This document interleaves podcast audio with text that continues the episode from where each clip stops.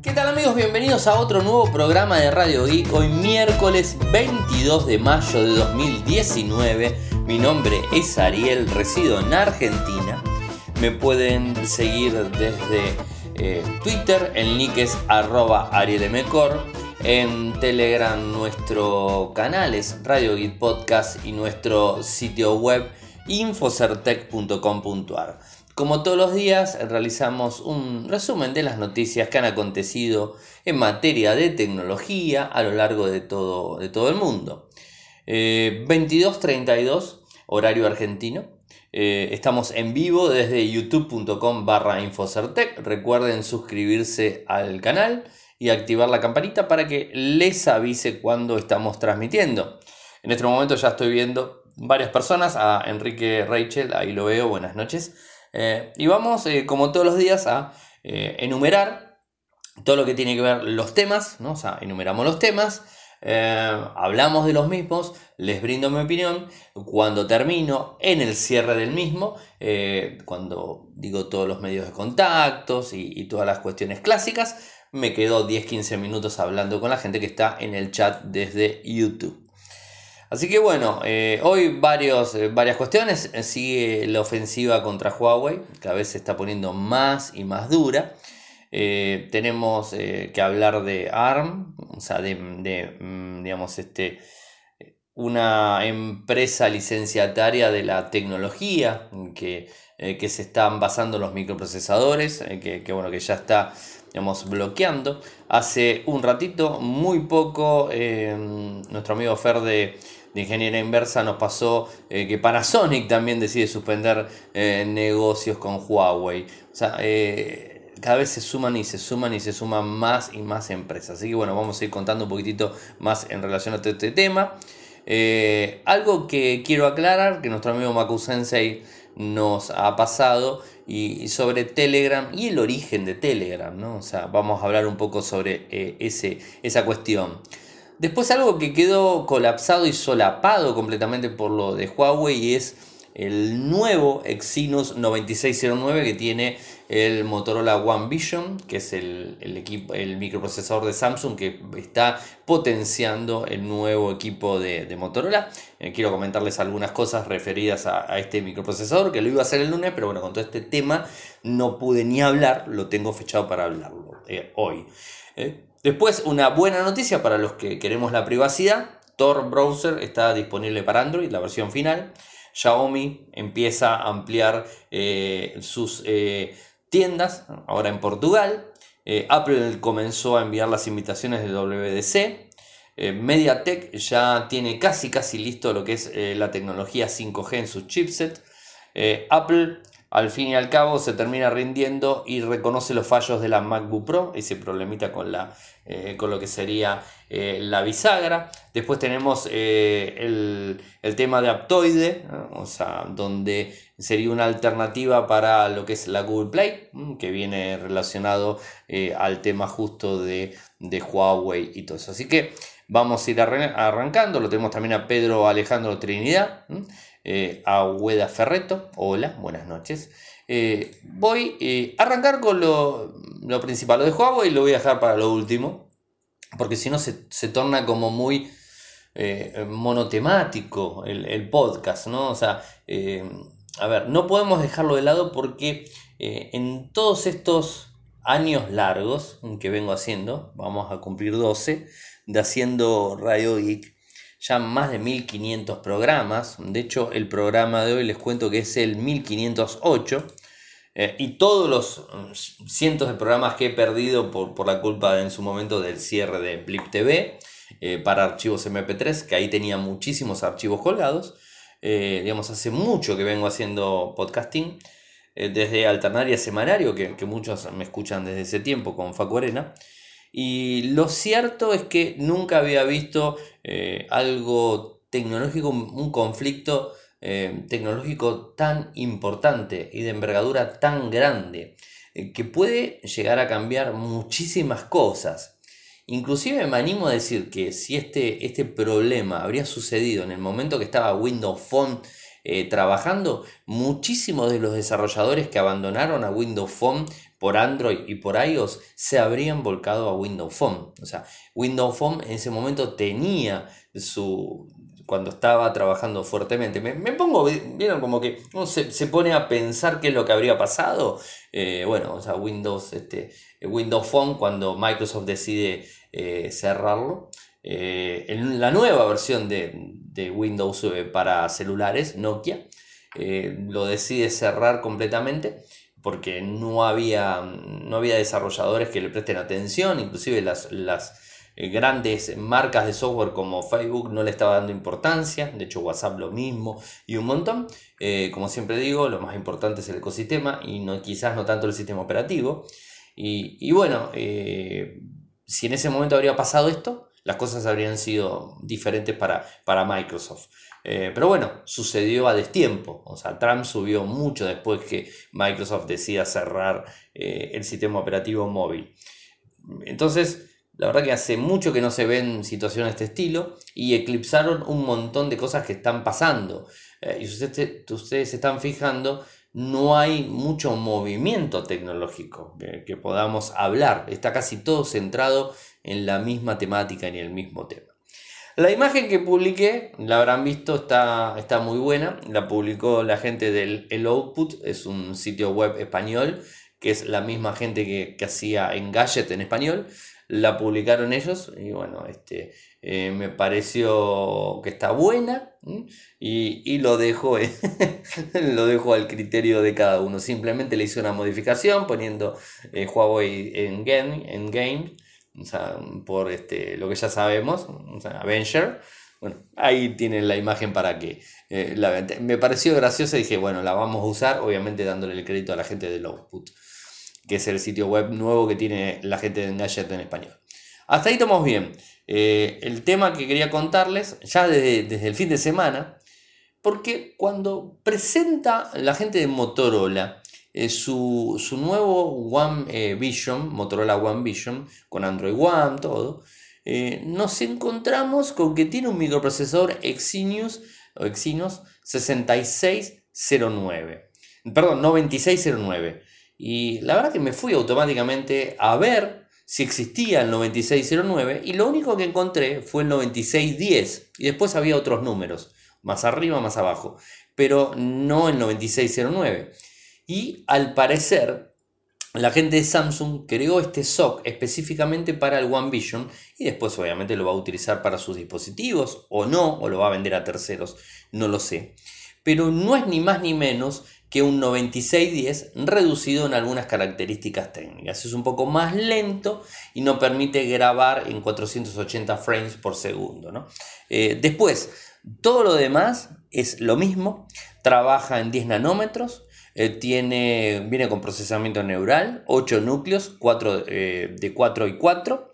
Cortex A73 con Cortex A54, o sea, esto es así y diferencias entre uno y el otro, vemos que, por ejemplo, en el tema CPU tiene cuatro núcleos de 2.2 GHz con Cortex A73, lo que sería el 9609. Y el 9610 tiene cuatro núcleos de 2.3.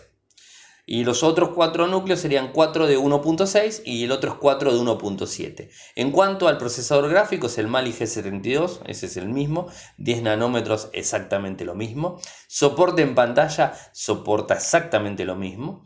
Lo que tiene que ver con conectividad en categorías LT, las mismas, 12, o sea, esto no hay diferencia. En tema Wi-Fi, radio FM, eh, Bluetooth 5.0, todo perfecto. Lo que tiene que ver con GPS, tanto eh, GPS convencional, GLONASS, Beidou y Galileo, los dos micros los soporta. Las memorias eh, UFS 2.1, MMC 5.1. en cuanto a lo que es la, el formato de memoria es LDPR4, no hay diferencias. Cámaras, mm, soporta 24 más 24, 16 más 6, esto es igual.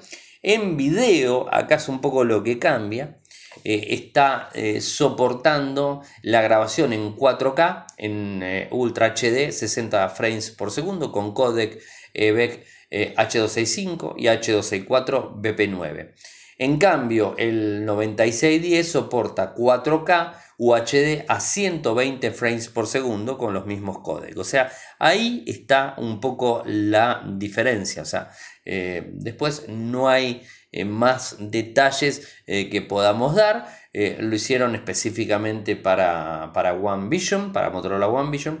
Y bueno, veremos si después lo siguen portando hacia, hacia, otros, hacia otros equipos de otras marcas o propios. ¿no? Es un poquito más económico, obviamente.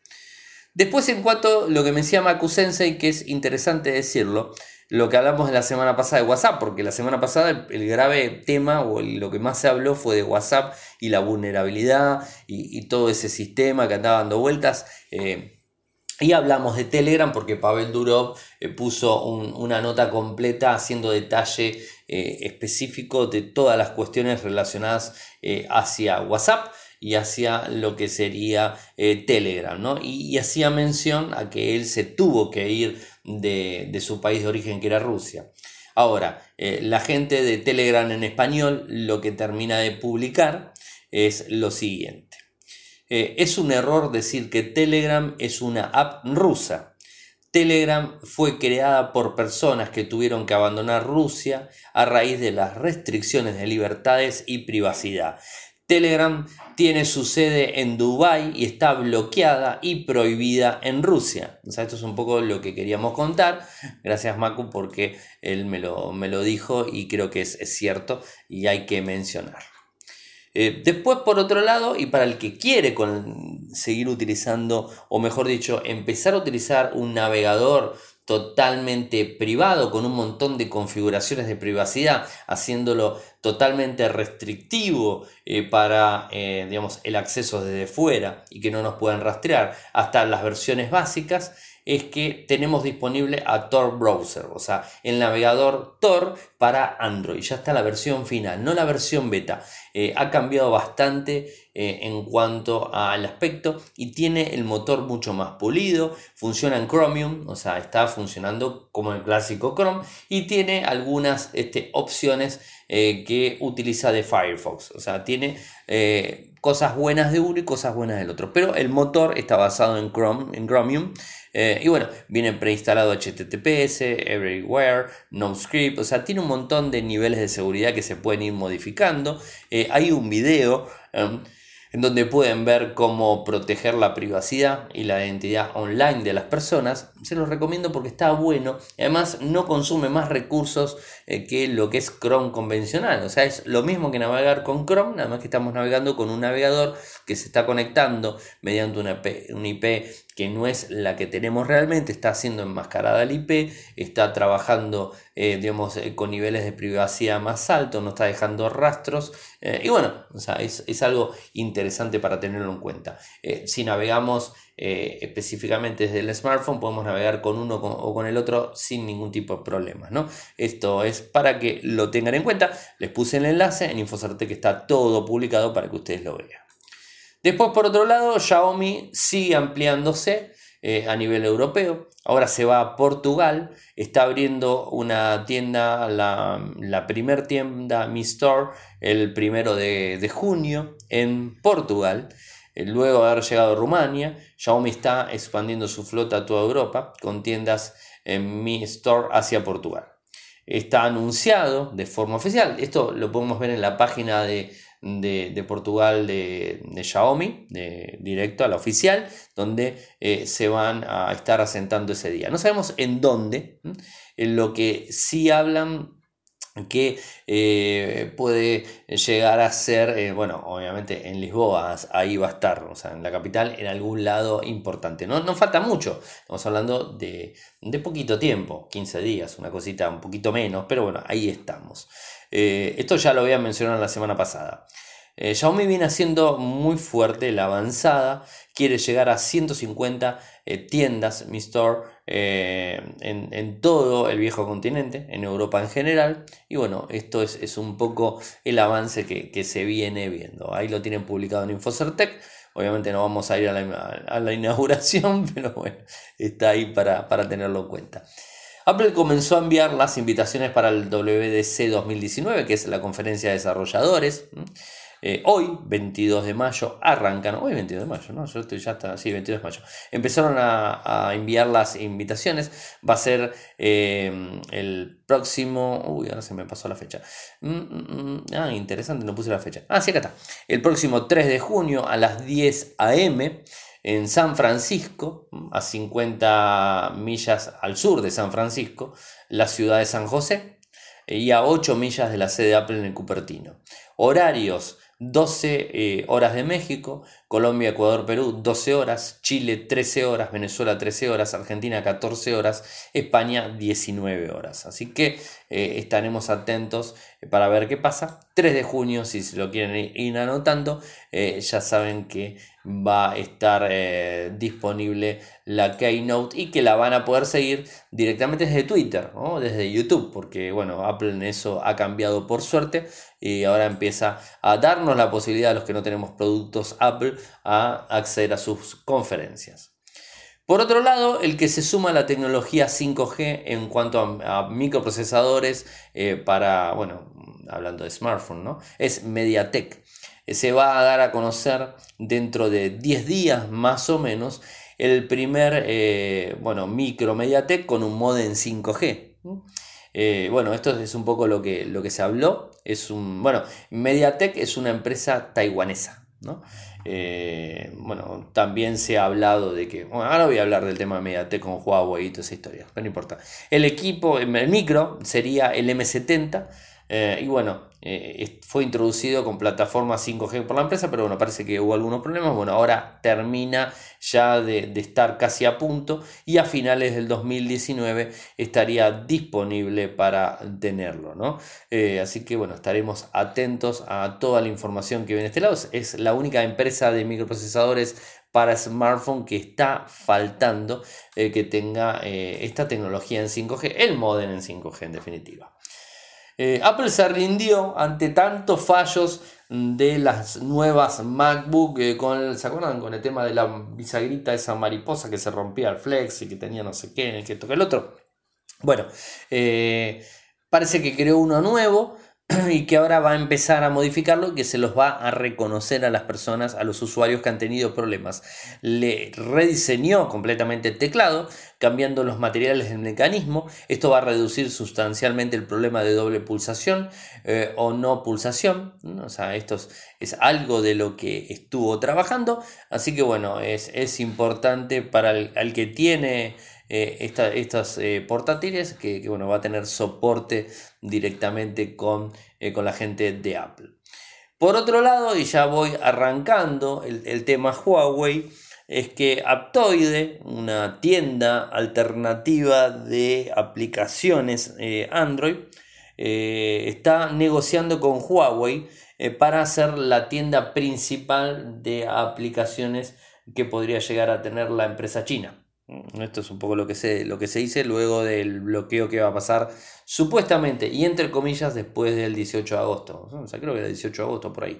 Eh, bueno, esto eh, hay que ver qué es lo que va a pasar y si llega a pasar, bueno, eh, Aptoide podría llegar a, tener la posibilidad de ser su aplicación para su tienda de aplicaciones más importante en la, en la compañía china Huawei. Estaremos atentos a ver qué sucede. Pero antes, eh, más allá de contarles que si nos quieren apoyar, lo pueden hacer desde Patreon www.patreon.com barra radioic www.patreon.com barra radioic eh, la opción de un dólar, dos dólares o cinco dólares o la moneda alternativa, obviamente, eh, para bueno, seguir empujando con todas las noticias de forma totalmente independiente y sin ningún tipo de, de, acuerdo con ninguna empresa. Esto es lo más importante a tener en cuenta. Es periodismo totalmente independiente y sin ningún tipo de presión de nadie. Eso, eso por un lado.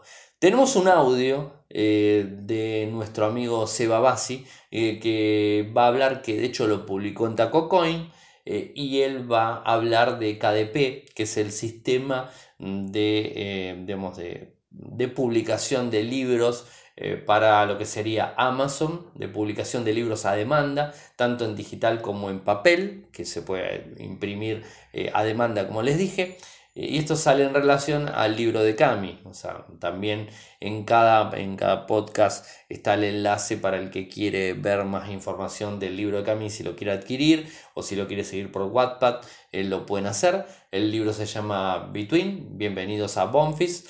Es un libro que ya está en Amazon y en Wattpad está cada viernes un nuevo capítulo de forma gratuita. Pero bueno, el libro cuesta un dólar en digital y en Amazon Kindle o en Android o en, lo que sería eh, iTunes o lo que sería iPhone, iPad. Eh, y en papel está 10 dólares. O sea, los costos eh, son los más bajos que soporta la plataforma, con la menor ganancia que se puede también. Desde el lado de ella, ¿no? obviamente publicando su primer libro. Así que si lo quieren ver, me preguntan y si no, se van al enlace desde Amazon y lo pueden encontrar. Así que bueno, vamos al audio de Seba eh, y seguimos eh, con más Radio I. Acá Sebastián Bassi de Silicon Valley en la columna de Taco Coin.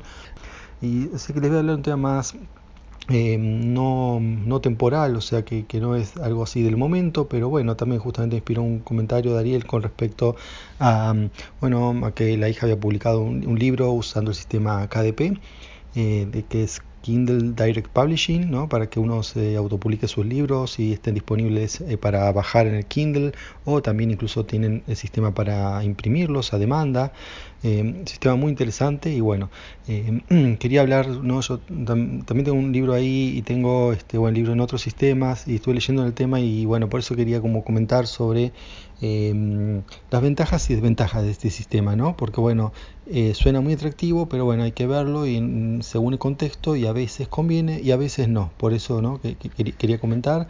Em, no digo que no convenga, sino que bueno, depende de un montón de factores. Puede ser lo mejor o puede no ser la mejor opción, ¿no? O sea, ¿cómo, es esto? Bueno, por empezar, es un sistema donde uno eh, escribe y publica eh, y digamos y Amazon se encarga de lo que es la distribución y la venta y tiene herramientas para facilitar otras cosas ¿no? Eh, o mm, para redireccionar a terceros para que hagan distintas etapas ¿no? porque el libro no es escribir nada más sino que hay muchos em, pasos que van más allá de la, escritura como la edición que es muy importante el proofreading la tapa ¿no? el diseño de la tapa elección del título, eh, poner la, la metadata, son todas cosas que el autor más o menos puede hacer algunas de ellas, bueno, algún autor podrá hacer todo, eh, pero generalmente uno no es bueno corrigiéndose a sí mismo, no digo que uno no pueda, pero generalmente,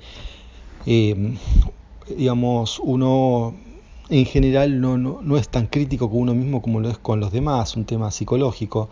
Eh, entonces es bueno que otra persona, eh, digamos, pueda ver, ¿no? Su, corregir o editar el libro. Eh, pero bueno, también veamos cómo, son, cómo es el tema de los números, ¿no? porque es lo que más atrae de, todo este asunto de, de KDP. bueno, Amazon le da al autor un 70% ¿no? de regalías de lo que vende.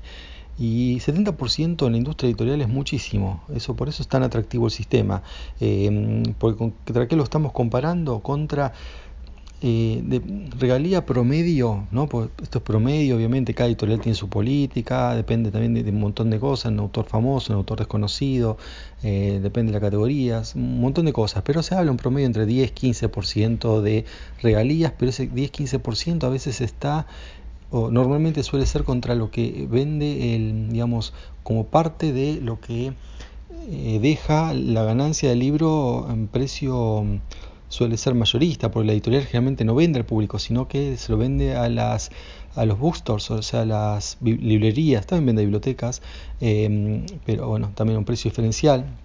Entonces, lo vende a la librería y a veces suele venderlo al 50% para que la librería tenga el 50% de margen. Entonces, si lo vende el 50%, se paga royalty sobre el 50% del precio de tapa. Entonces, digamos, del total, el autor puede llegar ganar 5, 7%, o en casos excepcionales puede llegar ganar 10% ¿no? de lo que se vende al público el libro. Probablemente un 7% es un valor normal. Entonces, imagínense 7 contra 70%. o 10 contra 70%. Entonces uno llega, uno ya viendo esos números solamente eh, dice, bueno, ya está, ¿por qué voy a pensarlo tanto? Que quiero ganar 70%, 7%. Eh, o sea, por el número nomás uno pensaría conviene KDP y muchas veces es lo que ocurre, conviene eso. Pero bueno, eh, quería contar que a veces hay que mirar otras cosas como por ejemplo, eh, bueno, ese número sobre unidades vendidas obviamente y ahora, ¿qué sistema vende más? Bueno, también depende, pero en general em, la editorial, como se encarga, tiene, tiene algunas ventajas, ¿no? Que bueno, tienen un presupuesto de marketing que uno normalmente no tiene y además la editorial eh, vende otros libros y, ayuda a potenciar la venta de otros libros que están en el mismo catálogo, porque eso ayuda a tener llegada a, los, eh, a las librerías, ayuda también la página, que uno está mirando uno de, un, de un, este, una serie de libros y ve otro de la misma editorial, bueno, hacen eh, envían digamos libros a reviewers ¿no? a, a, revistas especializadas, bueno, tiene un montón de técnicas que ayudan a que se vendan más libros. Entonces, típicamente suelen venderse hasta veces 10 veces más por editorial que por KDP, o sea, por Amazon. Me refiero ¿no? a lo que es Amazon en esta versión que es Kindle eh, Direct Publishing. Entonces vende más, está bien, por, eso compensa un poco, dice, bueno, está bien, el autor gana menos, pero eh, vende más o potencialmente puede vender más. Y mm, pero fíjense, si vende 10 veces más, pero gana 10 veces más realidad, más o menos es lo mismo, o sea, por ese lado. Pero por otro, en, este, en este caso, ¿no? el, autor, en el caso de, digamos, del publisher o la editorial tradicional, el autor no tiene que preocuparse de, la tapa, ¿no? una buena tapa es importante. Normalmente el autor no es ilustrador, eh, entonces o no diseñador gráfico, generalmente tiene que contratar a alguien y eso en KDP hay que contratar también. Uno puede usar los sistemas automáticos, pero bueno, no, va a quedar, no es lo mismo ¿no? que algo hecho profesionalmente y bueno, eso es lo que se encarga, por ejemplo, el, la, editorial. La editorial también hace lo que es el, bueno, editar el libro, que es un tema muy importante, eh, hacer el proofreading, eh, pasarlo a review, hacer, eh, pasarlo también por reviews técnicos y de fact-checking para ver que lo que se diga está bien, ¿no? sobre todo para evitar juicios. Em, o sea, hace todo un servicio que obviamente KDP no, no hace o, a veces hay que pagarlo por separado. Y, bueno, digamos, eso es como que compensa ¿no? la, con directamente hacerlo por uno. Entonces, bueno, ¿qué conviene en definitiva? Y depende, depende también cada, cada persona. Este, por ahí, a veces, ¿no? Uno de los, eh, los consejos que se da para mucha gente es eh, decir, bueno, por ahí conviene uno, el primer libro que sea con una editorial, porque uno se aprende el proceso y después sí puede hacerlo solo. Eh, pero le digo, no es una solución para, válida para todos. Por hay gente que hace KDP, hay gente que ha tenido vía KDP eh, bestsellers, ¿no? mejor que en publishers comunes. No es normal, o sea, eh, ocurre en, una minoría de los casos. Pero bueno, ocurre. ha ocurrido, pero bueno, eso es como pensar que uno se va a salvar, no sé, jugando al fútbol. Ocurre, ocurre, sí, pero la mayoría de de fútbol no nos hacen supermillonarios, ni siquiera llega a la máxima categoría. Eh, bueno, acá lo mismo. Y en la editorial lo saben bien, porque una cosa también el tema que, ¿por qué uno le paga solamente la editorial? Paga entre 10 y 15% al autor y no, no, le paga más. Bueno, hay que tener en cuenta que las editoriales hacen una inversión, ¿no? Y que no todos los autores o libros que la editorial consigue son eh, éxitos. Eh, por ahí son dos o tres y, ellos, la editorial consiguió derechos por 5, digo por 10 o por 20. Entonces menos un 10% de los libros de la editorial son exitosos y sirven para compensar los gastos de, libros que bueno, tuvieron que hacer todo el trabajo, imprimirlos y por ahí no lo han podido vender. Eh, entonces, bueno, eso también es, parte, ¿no? De cosas que no pasa por ahí tanto con KD, porque KD eh, si no se vende, bueno, Amazon no pierde nada porque están ahí en servidor, los gastos que ellos tienen son, son, mínimos. Y bueno, y otra ventaja también ¿no? del publisher tradicional, la editorial tradicional, es que uno puede, eh, suele recibir un adelanto, ¿no? Entonces dice, bueno, yo necesito trabajar en tal libro, pero bueno, no, no puedo hacerlo gratis porque bueno mi tiempo vale si no estaría haciendo otra cosa y entonces por tradicionalmente pueden dar mil dos mil dólares depende no así de, de adelanto y contra las regalías futuras. Eso en KDP no no pasa no, nadie adelanta nada uno se hace lo suyo pero bueno gente que no necesita este adelanto eh, ¿no? tiene gastos que ya los tiene controlados por otro lado para qué va a pedir un adelanto y quiere ganar solamente con lo que vende. Bueno en ese caso sí le sirve KDP o sea, en definitiva, las dos opciones eh, tienen sus pros y sus contras. La, industria editorial habla muy mal de KDP, porque claro, está sacando mucho. Imagínense, los autores han visto, han, muchos han movido, porque dicen, ah, esto me dan 10, ahora me dan 70, me voy a que me da 70 pero bueno, no ha desaparecido, industria editorial todavía sigue, eh, KDP sigue siendo minoría ¿no? en, lo que es venta total de libros, a pesar de que tiene algunos bestsellers y, hay un nicho muy interesante de libros de todas las categorías. También existe una cosa interesante en KDP que es el Kindle Unlimited, que significa que los abonados a este sistema, creo que viene con Prime, no en algún caso viene con Prime, en otro se paga aparte que permite que uno pueda bajar hasta 10 libros simultáneamente en su Kindle y el autor recibe, recibe em, una compensación por el tiempo que el, que el usuario tiene su libro en el Kindle, lo leo o no.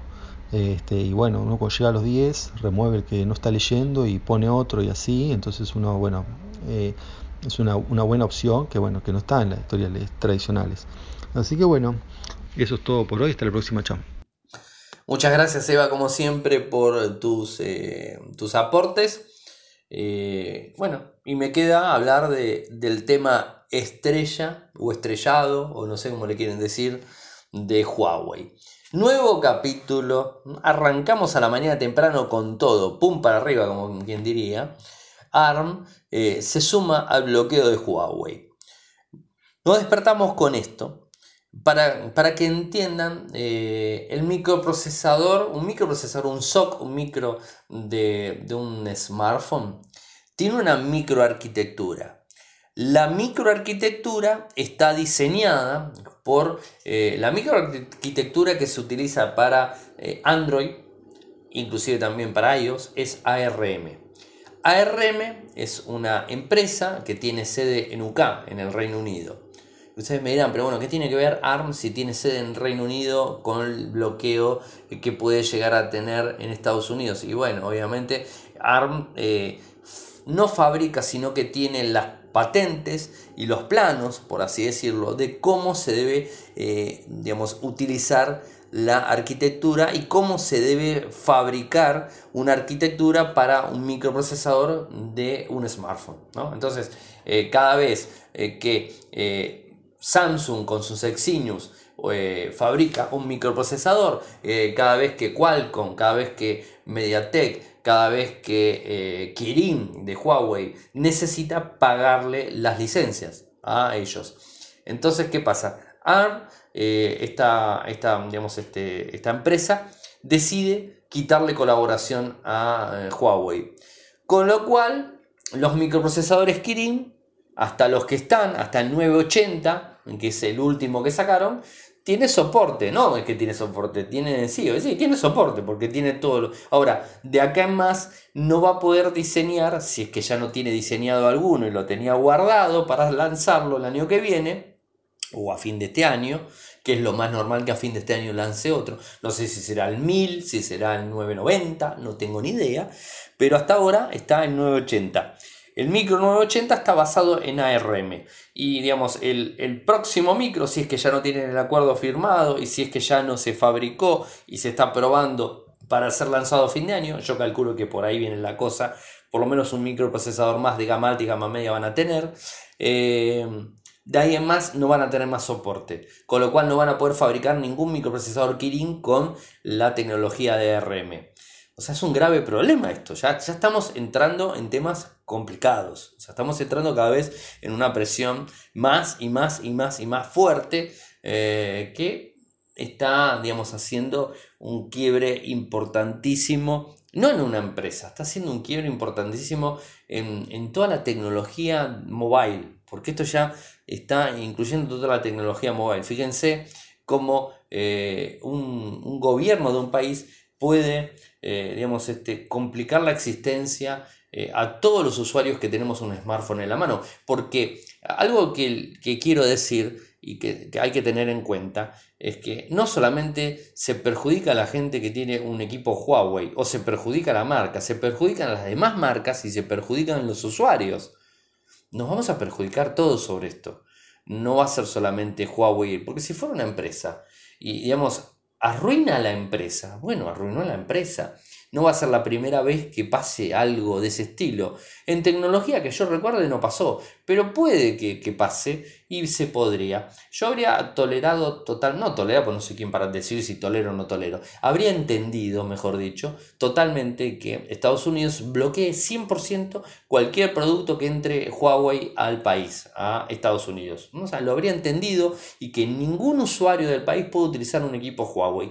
Lo entiendo perfectamente, no está bueno, pero se entiende. ¿está? Y sería una medida bastante agresiva igual, pero bueno, se entiende. Pero de ahí en más, a ponerle sanciones a una empresa que está en el Reino Unido por brindarle el acceso a las patentes de la microarquitectura, ya me parece demasiado. ¿eh? O sea, después que le van a decir que no va a poder usar las pantallas, bueno, ya lo tenemos a Panasonic. Por otro lado, Después van a apretar a, Samsung diciéndole que no le va a poder vender, no sé, eh, si tiene una pantalla Samsung, que no pasa con Huawei, pero bueno, mm, supongamos que pasaría, como por ejemplo Xiaomi utiliza pantalla Samsung, ¿no? O sea, por, por decir alguna marca, ¿no? Vamos a suponer que Huawei quiere utilizar una pantalla Samsung y si la está utilizando, no la podría usar. ¿Por qué? Porque directamente ya le estaría bloqueando, pero eh, Samsung está en Corea del Sur y fabrica en China de última. ¿Por qué? Eh, claro, porque si vos le vendés a ellos, automáticamente no te voy a dejar eh, hacer comercio dentro de Estados Unidos con Samsung. Y Samsung viene en picada gracias a eso. O sea, realmente esto, digamos, eh, se está yendo de las manos. O sea, esta, esta guerra comercial se está yendo de las manos eh, y se entiende que es una guerra comercial eh, porque hay plata ida y vuelta desde China a Estados Unidos por la fabricación que hace China y por la plata que China invierte en Estados Unidos comprando no solamente Huawei, sino todo lo que compra China a Estados Unidos, sean bienes, sean materiales tangibles, o sea, sea algo tangible, o sea, patentes, y esa plata que realmente paga China a Estados Unidos, em, digamos, este, es mucha. Y al revés también, porque muchas empresas de Estados Unidos y Estados Unidos inclusive compra, eh, hace manufactura en China eh, para que después llegue a Estados Unidos. O sea que hay dinero de un lado del otro. Ya lo habíamos hablado, Volcan lo había comentado la semana pasada, en donde habían subido el 25% de los aranceles de China a Estados Unidos y de Estados Unidos a China. Con lo cual eso eh, impacta directo en la economía norteamericana y va a impactar directo en la economía mundial. O sea, porque no solamente Estados Unidos y China, va a impactar en todos lados, porque si Estados Unidos, o sea, si, si la marca es Apple y le suben un 25% todo lo que es la manufactura, hagamos números redondos, le suben un 25% la manufactura que hace eh, fabricar directamente en China, cuando vengan los productos de, China, Apple, para venderlo y lo tenga que vender Apple en Estados Unidos o en cualquier parte del mundo, por ejemplo en, en Europa o en UK, van a ir un 25% arriba, o sea, matemática pura, o sea, si subimos un lado, bueno, lo vamos que subir del otro, no va a quedar otra. Y digamos, hay una guerra de los dos lados.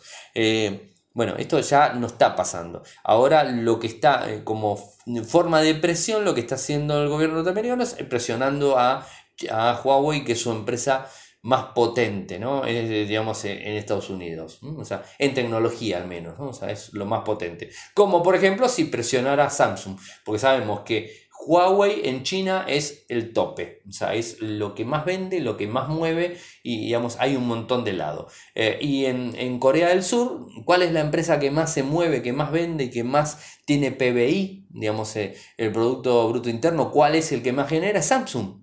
Y en China es Huawei, o sea, son las dos marcas. Eh, entonces, hagan de cuenta que se habrían metido con Samsung en Corea.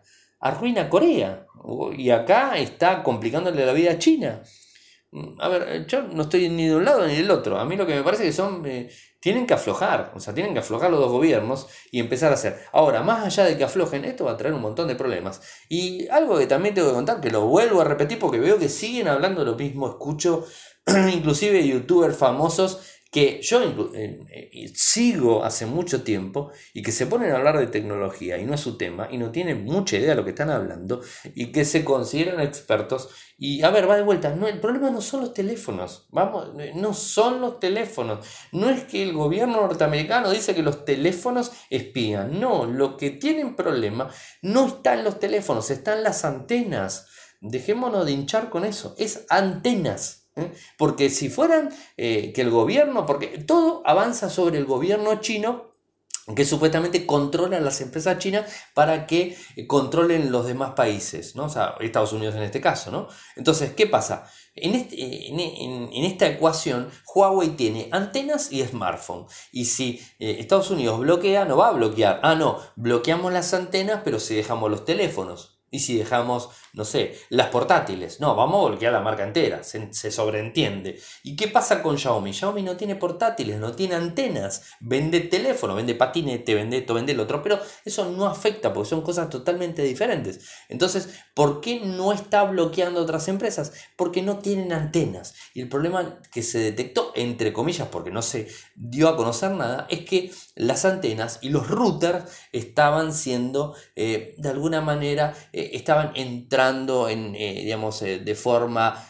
con malware, espiando y ese tipo de cuestiones. Algo que sabemos que se hace y algo que, que sabemos que los dispositivos tienen un montón de problemas, un montón de bugs. Y no solamente hablemos de bugs eh, que son eh, sin querer, sino también intencionales hay veces, como los tuvo WhatsApp la semana pasada, que fue un bug intencional para poder entrar en los teléfonos, que fue totalmente intencional.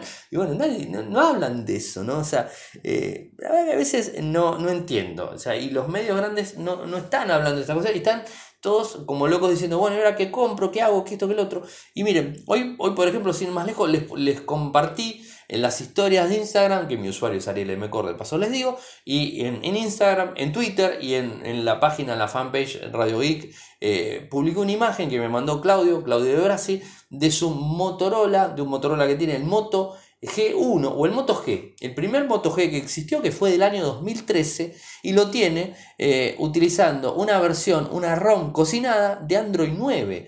Estamos hablando de un teléfono del 2013. Pasaron seis años de ese teléfono. Seis años. Y a mí me hablan, dice, no va a tener más actualización porque le bajó el pulgar Google. ¿Saben qué? Tampoco es tan importante eso.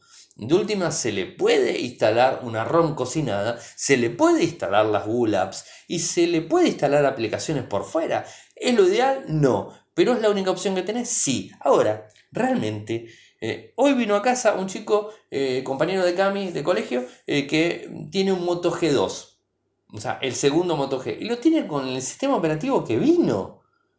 Y obviamente se quejan, porque estamos hablando de un teléfono del año 2014, o sea, tiene 5 años, y lo está usando. ¿Y ustedes creen que se hace problema por, la seguridad? ¿Se hace problema porque el sistema operativo no tiene más actualización? Porque no tiene más actualización, ¿eh? o sea, no, no tiene más. ¿Y se hace problema por algo? Tiene 5 años el teléfono. No estamos hablando de Apple que te estira los años de forma eh, a la distancia y al tiempo como lo viene haciendo. Eh, hoy por hoy, eh, Apple hasta el iPhone 5S tiene actualización, ya no lo va a tener, pero tiene la actualización del 5S. Estamos hablando de 5 años, más o menos. entonces, pensemos que Android no pasa eso, más de dos años no hay. Hoy estaba leyendo otra cosa que les voy a poner el enlace para que lo vean. No estaba leyendo, estaba viendo un video de nuestro amigo Iván Boglioli de, eh, del canal de Tecnosmar en YouTube. Se los invito a que, se suscriban también. Publicó eh, una video revisión de un Nokia 5.1. Viene con Android One. Viene con un, un microprocesor MediaTek. Lo estaba probando y lo primero dijo, tiene Android One. Android One. Y es Nokia, no es Motorola. Nokia, porque siempre criticamos Motorola, criticamos este, criticamos. Es Nokia, en donde Nokia actualiza los dispositivos. Bueno, ese sigue con Android 8.1. Y la actualización es del año pasado. A ver, eh, ¿y se creen ustedes que el usuario que lo compre se va a hacer problemas? Absolutamente no se va a hacer ningún problema. Mientras el teléfono funcione, mientras las cosas, las aplicaciones sigan corriendo, no se va a hacer problema. Va de vuelta un Moto G del año 2013 funcionando con Android 9 Pie. Sí, obviamente, no es de fábrica, no es el sistema operativo, eh, digamos, stock de Motorola, pero si lo querés hacer funcionar, funciona. Después Seba y me, me publicó, sé un amigo, pero no importa, me, me, publica un comentario diciendo, bueno Ariel, vos porque sos experto vas a poder cargarle una ROM al, equipo y no vas a tener problema, pero el usuario de a pie no. A ver, de vuelta eh, les estoy diciendo que hoy vino un chico acá con un Moto G2 con el sistema operativo de, sin poner una ROM stop, sin nada extraño, y lo sigue utilizando como su teléfono principal porque no tiene plata para comprarse otro. Punto. Y lo está usando. Y no se queja. ¿eh? Y no le instaló ninguna ROM. Mientras que le funcione WhatsApp, mientras que le funcione el teléfono para las aplicaciones que él usa, ya está. ¿Cuántas personas así como este, este, este chico conocen ustedes? Seguramente un montón. Eh, y digamos, no se hacen el problema. O sea, no hay que, hay que salir a todo esto. Ahora, si él quisiera actualizarlo, y seguramente le pone una ROM cocinada y le pone un sistema operativo más nuevo. O sea, no hay problema. De última lo mandará a que un tercero se lo instale. Él no lo podrá hacer porque no tiene noción de cómo hacerlo. Tanto bárbaro, lo mandará a hacer. Y si no, comprar un equipo nuevo. Eh, entonces, ¿cuál es el inconveniente? O sea, no, termino de entender bien. ¿eh? y, y sin ir más lejos, todos en nuestra casa tenemos un router, un router marca el que fuese. Cualquier persona de Argentina, al menos que pueda hablar de lo que conozco, tiene un router que le puso su proveedor. Llamémoslos Telecom, llamémoslo Telefónica, llamemos Fiber, te cobras Telecom, eh, llamemos eh, Claro, llamemos eh, el que sea. Tenemos un router en casa, no importa. Y plan, telecentro, lo que sea, ¿no? Argentina, un router que nos puso router Wi-Fi y router Ethernet, ¿no? ¿Ustedes se creen que ese router eh, está totalmente protegido? Lamentablemente les tengo que decir que no. Por lo general son routers de los más baratos. Vamos a empezar por ahí. No tenés posibilidad de decirle a la telco, mira, cambiámelo, poneme uno mejor, porque es el que hay. O sea, es el que te ponen y es el que hay. Y si vos decís, yo voy a poner uno propio porque no confío en el que vos me traes, sí, pero perdés la garantía de la conexión y si tenés problema en velocidad, ya no es mi problema. Porque yo te pongo este berreta, este que es, o, eh, es el que nosotros ponemos, y arréglate. Pero tiene actualizaciones. ¿A alguno se le ocurrió preguntarle a su proveedor si el router que tienen en su casa se actualiza en algún momento? Ustedes saben todas las vulnerabilidades que tienen todos los routers a lo largo de todo el mundo, inclusive Cisco. Estamos hablando de Cisco, líder mundial en routers y en telecomunicaciones eh, a nivel infraestructura. ¿Y saben todas las vulnerabilidades que tienen? ¿Y saben en todas las empresas que ni siquiera actualizan esos routers? A ver, vamos de vuelta, muchachos. O sea, nos estamos haciendo problema por algo eh, que no es así. No es así. Nadie actualiza un router y todos lo utilizan como si nada y las puertas traseras y esto y el otro, siguen funcionando. Si las tienen, siguen funcionando. ¿Y cuántos tienen router Huawei eh, en sus casas? Aquí en Argentina no hay tanto. Eh, hay routers más inalámbricos de, de, Huawei, pero ¿cuántos tienen router Huawei? ¿Cuántos tienen routers de otras marcas? ¿Y cuántos saben si realmente se actualizan o no? Y, y no tienen ningún, par, ningún parche para instalarle y todo eso. Además no le podemos hacer nada. Tenemos que esperar que, que, la gente de sistemas, la gente de soporte de, nuestro operador nos haga eh, el cambio, inclusive en algunos casos hasta de la clave Wi-Fi. ¿eh? Así que eh, pensemos desde, desde, ese lado, ¿no? donde las cosas a veces están buenas y, y no. Pero si hablamos de seguridad, yo creo que ninguno está totalmente a salvo de nada. O sea, porque eh, nos ponemos a ver desde que eh, hay sistemas instalando y funcionando con Windows pirata, trucho, ilegal, como le quieran decir. Están utilizándolo en cualquier lado. Que se bajaron la, la ISO, la imagen desde un servidor en no sé dónde. Que no sabes realmente qué es lo que te metieron ahí adentro. Y usted se piensa que en Estados Unidos no pasa tan bien, que no hay también gente que no quiere pagar las licencias. En todas partes del mundo pasa eso. Eh, y, bueno, o sea, es, todo es muy, muy, muy relativo. O sea, el tema de la seguridad todo es muy relativo y hay que tratar de tener sentido común. Creo que lo más importante en la seguridad informática es el sentido común. Eh, si no puedes controlar algo, eh, bueno, ya sabes que estás vulnerable de cierta manera. Pero bueno, o sea, hay un montón de, de, cuestiones relacionadas. Y esto de ARM, de ARM, la verdad que es bastante, bastante fuerte y, bueno, puede generar un montón de, líos en un montón de cuestiones que al final no sabemos en qué va a terminar todo esto. Em, bueno, a ver, poquita gente, poquita gente en vivo. Creo que hemos, eh, hemos cubierto todos los temas. Además, el programa va a tener como 10 minutos más de, lo que habla eh, Seba Basi de, de, KDP de Amazon, así que bueno, va a estar completito. Lo tiene, obviamente el que, me está escuchando en vivo es porque digo eso, pero el que lo está escuchando desde el formato podcast ya lo tiene eh, eso, así que bueno, por ese lado eh, todo más que bien. voy cerrando un poquitito antes en el día de hoy. Saben, me quedo ahora con la gente que está en el chat desde youtube.com barra infocertec. Recuerden, 22.30 horario argentino es el horario que salimos desde youtube.com barra infocertec. Se suscriben y hacen clic en la campanita para que les avise cuando estamos disponibles para que pueda este, ahí eh, estar eh, en el cierre del programa y hablar un poquitito.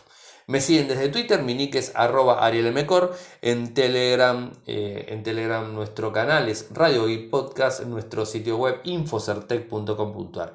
Muchas gracias por escucharme y será hasta mañana. Chau.